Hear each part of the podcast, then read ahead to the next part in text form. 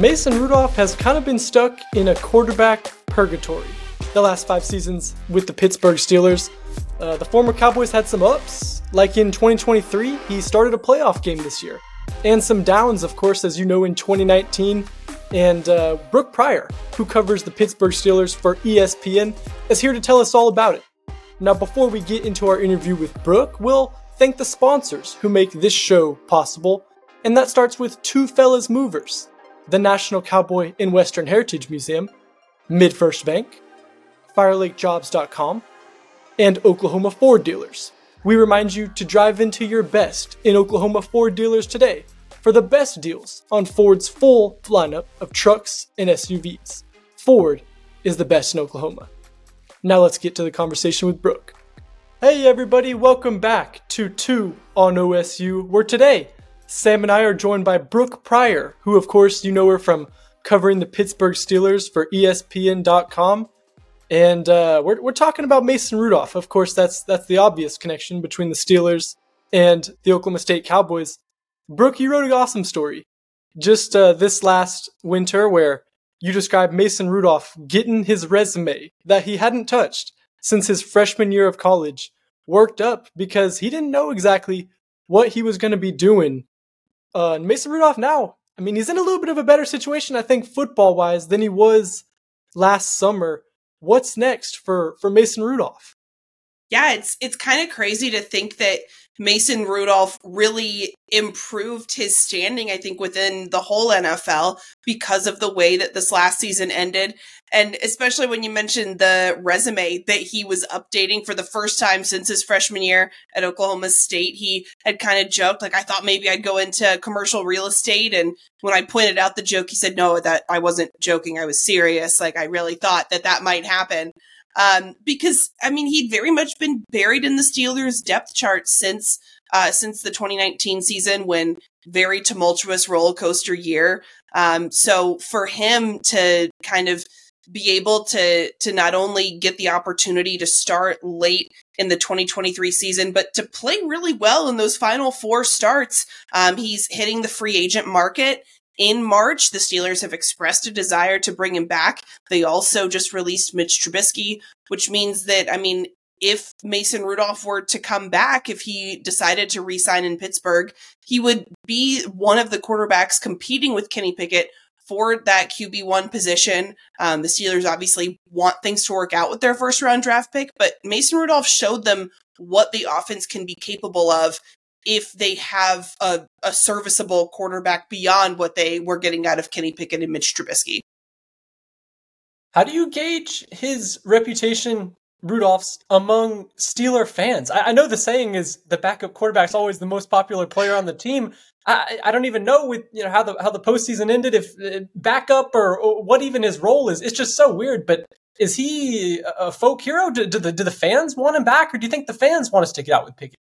Yeah, you know it's so funny the the whole the backup quarterback's the most popular guy in Pittsburgh because uh, Mason Rudolph kind of challenged that cliche for a big part of his career. I mean, after 2019 was so tumultuous, he remained on the roster, usually the number three quarterback, sometimes the number two, but he was very much an afterthought and I think a scapegoat and the the punchline of a lot of jokes in Pittsburgh. Like, oh well, there's a competition between Kenny Pickett and Mitch Trubisky. Oh yeah, and I guess Mason Rudolph is there too. Like he was never um, after that 19 season, never really had, um, I think, the popularity that some backups have. Um, and then this last season, because of the way he came in and played, and even before he started, uh, before he he kind of regained that starting job, people were calling for Mason Rudolph to come back in, and it was this really strange I guess full circle kind of moment where he was dismissed so quickly, I think by Steelers fans to all of a sudden they're clamoring for him at the end of the season. There are chants for Mason Rudolph in the stadium. It was it was a very like bizarro world upside down, but I was also really happy for him because of, you know, the everything that he had gone through since he's gotten to Pittsburgh.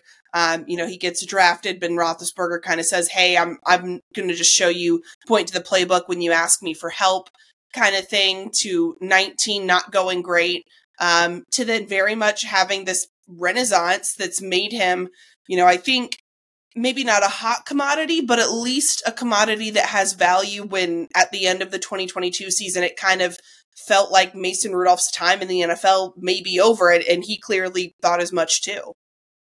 Yeah, you mentioned the crowd chanting his name. I think it was that Cincinnati game where he, he goes out and, and leads them to a win. Is this the best football Mason Rudolph's played? Is this the best, the highest his stock has been since leaving Oklahoma State? Yeah, a hundred percent. I mean, I think that he showed a confidence and a maturity in the way that he played at the end of the season that we really weren't seeing early in his career. I think the confidence is the biggest difference maker to me because I remember in that 19 season, he got concussed. I believe it was his first start against the Baltimore Ravens, took a really hard hit and just where it happened to land. Um, he, I believe, passed out, blacked out on the field, and they had to cut hit the front of his helmet off, and he's helped off the field. And after that, it felt like he was holding on to the ball just a little bit too long before each of his throws, and it just felt like there was this hesitation in his game, which is obviously understandable after you've been drilled like that, but it, it wasn't, it, it did not, I think he wasn't able to shake it off and to overcome it. And that, you know, all of the chaos is kind of compounded with the Myles Garrett incident. He's not playing well. The team isn't playing well. It just was very frustrating. Um, and this year it kind of felt like he recognized he had nothing to lose. Um, he, I think, really settled into his role on the team. Um, he kind of talked about how he was the comic relief. He's like, I'm the one that's been making these quarterbacks and guys in the offensive meetings laugh. I have a good relationship with the old offensive linemen. You know, I think everybody on the Steelers roster was rooting for Mason Rudolph because he's the kind of guy that you can get behind that, you know, was a relatively high draft pick had a shot to to start after Roethlisberger gets hurt. That doesn't pan out, and then he very much was in the background for the last couple of years, but his perseverance and his hard work paid off, and he came in and looked like a much better quarterback than he had the last time he was a starter. I, I, hate to to throw out you know a question in a vacuum because in the NFL I know obviously like there's no vacuums. Mason Rudolph, the Steelers want Trubisky, you know, it, it, just makes sense. They want Pickett, they want the first rounder. It, it, there's never a true vacuum. But now that he has a little control and where he's going, he hits free agency in March. Is Mason Rudolph good enough to be one of the 32 people on the planet with a starting job? Do you think that's what he'll be looking for? What have have you seen him be good enough to be a starter, bro? You know, I don't know if if he's good enough to be a surefire starter. I really wish we would have gotten that fifth game out of him as a starting quarterback because that fifth, sixth game is kind of where the glass either shatters or is solidified. Um, you saw it at Joe Flacco. I mean, he was this remarkable story. He wins comeback player of the year, but he gets to the playoffs and it all falls apart down the stretch late in the game. And so with Mason Rudolph, you hope like, did we did, did the Steelers really unlock something here or did they capture lightning in a bottle kind of the way that the Eagles did with Nick Foles, right? Because Nick Foles comes in and wins a Super Bowl and then doesn't really pan out the rest of his NFL career. And so I think for Mason Rudolph, it's about finding a place where he's definitely a number two with the opportunity to compete for that starting job, someplace that doesn't have their number one locked down, but I don't see him being able to sign somewhere and being anointed like, hey, you are the clear cut number one guy. You're going to have to defend your position through training camp, but you're starting out on top. Like, I think wherever he goes, it's still going to be a battle, but he did prove that, hey, he's a reliable backup something that I mean last year there was a record number of quarterback injuries. They needed a really good backup quarterback. The Jets would have loved to have Mason Rudolph. The Browns until they found Joe Flacco would have loved to have Mason Rudolph. So I think that he did at least show that he has a lot of value as a solid number 2 kind of insurance policy. Brooke, has Mason Rudolph always been looked at kind of like that as a solid number 2? I mean, you mentioned him coming in behind Roethlisberger, who that job is going to be locked down until Roethlisberger says, I don't want it anymore. Uh, has Mason Rudolph always kind of had that all he's ever going to be is a number two in the NFL tag? You know, I, I don't know if always. I think that, you know, one of the, the popular things that people in Pittsburgh love to bring up is that Kevin Colbert, the former general manager, said kind of from the beginning that they had a first round grade on Mason Rudolph when when they drafted him. They obviously drafted him after the first round, but he was on record as saying like, "Oh, we really think that this guy could be a starter." Um, and so I think early on there was the talk of maybe he could eventually be a starting quarterback. Um, but I, I don't think that he was drafted necessarily with the path kind of laid out being like this guy will be a starter. But I think that a high upside number two maybe eventually works his way into being a number one has always kind of been his trajectory, but then it very much slipped when he got buried on the depth chart um, just through a just kind of a, a, crappy set of circumstances is what happened to him. And so um, he very much needed to get back on the field in more than just a preseason game. And he did that this fall and I think really took advantage of that. Yeah, it's interesting because, I mean, before Mason Rudolph was drafted, James Washington was drafted, the Oklahoma State receiver. A lot of people maybe looked at that as, hey, they're bringing in, you know, Washington and Rudolph, these guys together um, in Tomlin, it feel like he was at the pro day. I know in Stillwater to watch those guys work out. Has it maybe felt like um, Tomlin always has had kind of Rudolph's back, maybe in some areas? I mean, with throughout the Myles Garrett incident too. Yeah, I think so. I mean, I think that that Mike Tomlin's a guy that I mean he's he's rooting for guys that he drafts that he brings into the franchise into the organization and yeah Mason Rudolph was set up for success by also drafting James Washington, but the chemistry that they had at Oklahoma State just didn't quite translate to the NFL. And I think one of the the moments from 2019 that sticks out in my head is uh, when Mason Rudolph got benched at the ha- at halftime of the Bengals game in Cincinnati. I believe that was the week after the Myles Garrett incident.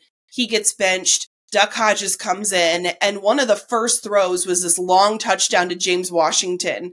And it was like, well, where in the world was that when Washington is playing with his college quarterback? So I think that it, just because they had that chemistry in Stillwater, somehow it didn't translate over to the NFL. But I think that Mike Tomlin very much has had Mason's back through the Myles Garrett stuff, coming out pretty immediately and saying that, you know, what was being alleged by Myles Garrett, that there was a racial slur that was used, was not true.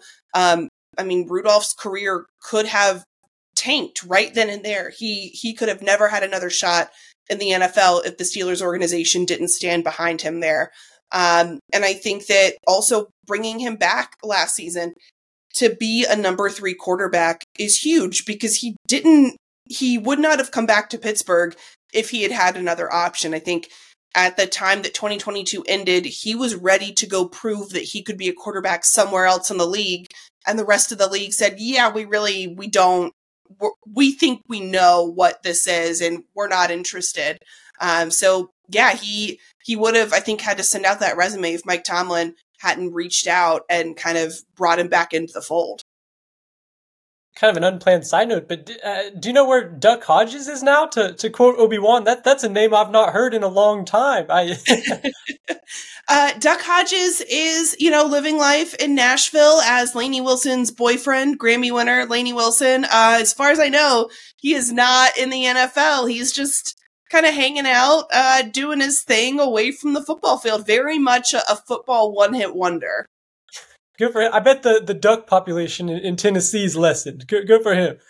A hundred percent. Yeah, he's got plenty to hunt, plenty of things to do. I mean, really, I think that he was perhaps born to be like a country star's boyfriend, folk hero kind of thing. And then, like, oh, by the way, he was also a Pittsburgh Steelers quarterback. So I guess as the, the calendar nears March, is it more likely Mason Rudolph, if, if we presume he's earned the biggest contract of his life, is it more likely the Steelers are going to be signing that contract or one of the other 31 teams? You know, at this point, I think it's kind of up in the air. Um, I'm so intrigued to see what the Steelers do because I think that they would like to bring Mason Rudolph back, but I don't know how Mason fits in Arthur Smith and Arthur Smith's new system.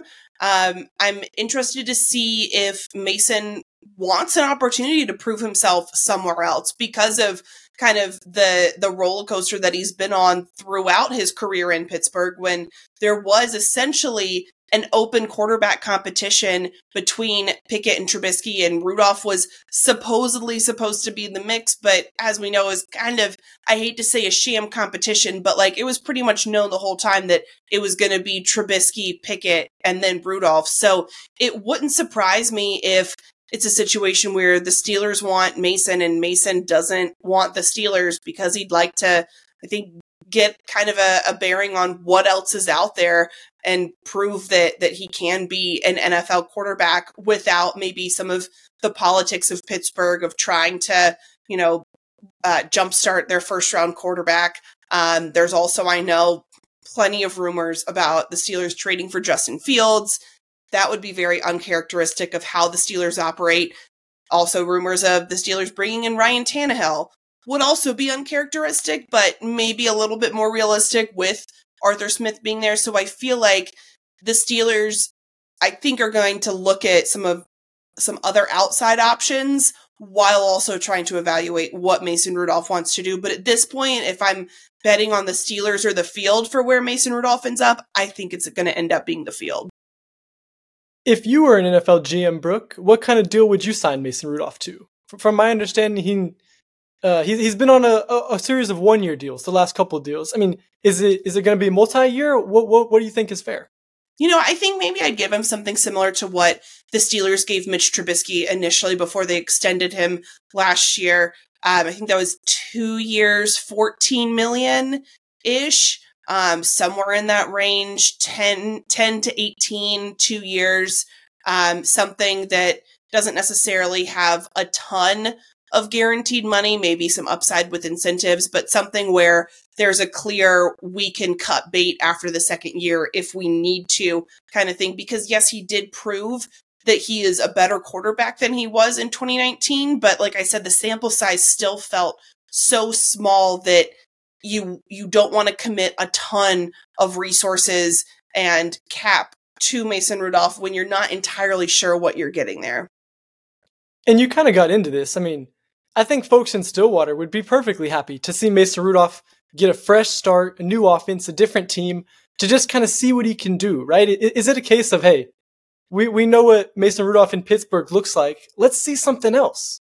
Yeah, 100%. I mean, if you're Mason Rudolph, I think that you're probably frustrated that you a didn't get a shot when you thought you should have or you didn't get a shot earlier and you've also just been stuck in this stagnant offense that can't seem to get itself going i mean it's taken over half a season the last couple of years to get the run game going to get the offensive line to gel You've also got receivers that some weeks they're, you know, plays where they're not going after a loose ball on the ground. There's others where they're frustrated they're not getting the ball. There's a lot of personalities to manage. Um, and in some cases, the Steelers offense is very safe, very, um, you know, predicated on quick throws and running the ball. And if you're Mason Rudolph and you've got this arm, you'd probably like to be able to use it a little bit more often than just a case of, well, we want to keep a defense honest, so we'll bomb the ball a couple times a game to just stretch out the field a little bit more. Um, I mean, I think that arm strength is one of his huge upsides that he didn't get to use a ton. Obviously, he did in those last four games got to show it off a little bit more and had more success with it than Pickett and Trubisky had. But go to an offense where they are throwing the ball more, where it's not going to be a run first offense the way that Pittsburgh's going to be, even as the league is moving toward this era of superstar quarterbacks and running the offense through them. Um, I don't know that, you know, he's going to then become Patrick Mahomes by any means. I don't think that's going to happen, but shoot, yeah, I mean, I, I, think give him a chance to to try something else to kind of showcase himself more, to be maybe more than a game manager, just more than somebody that's better than Kenny Pickett. The last question I have for you, Brooke, is something you mentioned on a, a little earlier about Rudolph making the the, the older guys laugh and in, in the QB room just being uh, being a positive presence there uh, I guess a sign to the good work that, that you do of providing readers with the, the details you can't get by you know watching CBS every 1 p.m. But is is that has has that been your uh, your opinion of, of Rudolph that he is one of those positive guys in everything not on the field, just intangibles wise? Is he? I, I assume that makes it easier to to bring in, especially to be a backup, bring in somewhere else and fit right in. Yeah, 100%. I mean, and it's funny because I think early in his career, he wasn't that necessarily. I think early on, he was pretty straight laced. I mean, he's always been very serious and very businesslike in his approach. I mean, he's got a really great work ethic. I remember seeing him go out on the field, even when he knew he wasn't playing early on, and go through warm-ups as if he was going to start. He'd be he'd wear his helmet on the sideline. I mean, this is a guy that is fully locked in, but I think the longer he was in Pittsburgh and the more he was kind of in the background, the more that he kind of let his personality show a little bit more. He was goofier. He was um, kind of funny and sarcastic. And like he would text Derek Watt when he saw that TJ Watt had parked his car next to the median in the parking lot instead of in an actual dedicated space, mostly because parking there is really tough. And so sometimes TJ was like, Well, I have nowhere else to put my car. I'm going to go right here. Mason would take a picture of it and text it to Derek and say, Wow, the guy signs one big contract and now he thinks that like he can park wherever he wants things like that. I mean, he went down to Al Villanueva, former Steelers offensive lineman, went down to Al's Fruit Farm during the bye week this last year and was hanging out with the guys, but then also did a photo shoot where he was in a pair of overalls that were left over from a Halloween costume, posing with, uh, I think it was a jackfruit. Also in front of an old car, shirtless in the overalls, just because like he thought it would be a funny bit. So I think that he is a really good locker room guy and that's you know I, think that he always had that in him but i think now he's able to take himself less seriously and that's some that's the type of guy that you would want to add to a locker room now before you were ever in you know pittsburgh you were in oklahoma covering the oklahoma sooners you got to see two i think right pretty good bedlam games have you ever brought those up to mason i mean maybe a bit of a sore subject for him. What what does he think about uh, Bedlam in, in those days that you guys, I guess, kind of shared a little bit? Yeah, we, you know, it's been a long time since we've talked about it, but definitely when I got here in 2019, which is crazy that that's been like five years ago now. Um, but yeah, I was, I covered OU when Baker Mayfield was the quarterback. And so he's good friends with Baker. Um, we have a lot of mutual friends, kind of know some of the same people. And so, yeah, we would kind of talk and laugh about it um, talk a little bit about just Oklahoma State and the connections that he has still with Gundy and everybody else there. Um, I talked with him earlier this year. I think he went up and had, was it maybe not his jersey retired, but he was honored. Um, something he went back up to Stillwater. And so we caught up about that. That's, I think, one of the coolest things about coming from covering colleges in Oklahoma and then now being in Pittsburgh is that there are guys that have these Oklahoma connections. I mean, Jaylen Warren is there now. I had James Washington for a little bit. Um, and so they're guys that you're always looking for a way to connect with them to, you know, maybe they'll remember my name, if not my face. Um, and we can talk about things other than just what's going on in Pittsburgh. So it's been really cool to, to have them. And, you know, I, while I said, you know, it seems like Mason's going to end up somewhere other than Pittsburgh, um, I will be very sad because I always enjoyed talking with him and he was always really candid and um, I think very genuine. And the way that he talked with the media took time and didn't, you know, he would give coach speak when he had to when he was on the podium, but he was also off to the side a really great interview and just, I think, a good all around person. Yeah. And maybe one day he'll get out of this kind of quarterback purgatory he's been living in for the last five years. It just felt like he can't quite ever shake it. Maybe now is his time to shake it. Here's to hoping. Brooke Pryor, thanks so much for joining us. Everyone, be sure to check out uh, all of her great work for ESPN covering the Steelers. You can, you know, read more about James Washington, Jaylen Warren, all these former Cowboys that somehow keep ending up in Pittsburgh. Thanks so much for joining us, Brooke. Thanks again to Brooke Pryor of ESPN for joining us today on 2 on OSU. If you like what you heard, if you like Oklahoma State talk, we're one of the only podcasts doing it. So help us out. Be sure to like it, subscribe to it. Uh, another thing you can do to help is subscribe to our newsletter. You get kind of exclusive stuff in the newsletter, and it's written in a fun, informal way, hitting inboxes every week. It helps us out and keeps us talking Oklahoma State.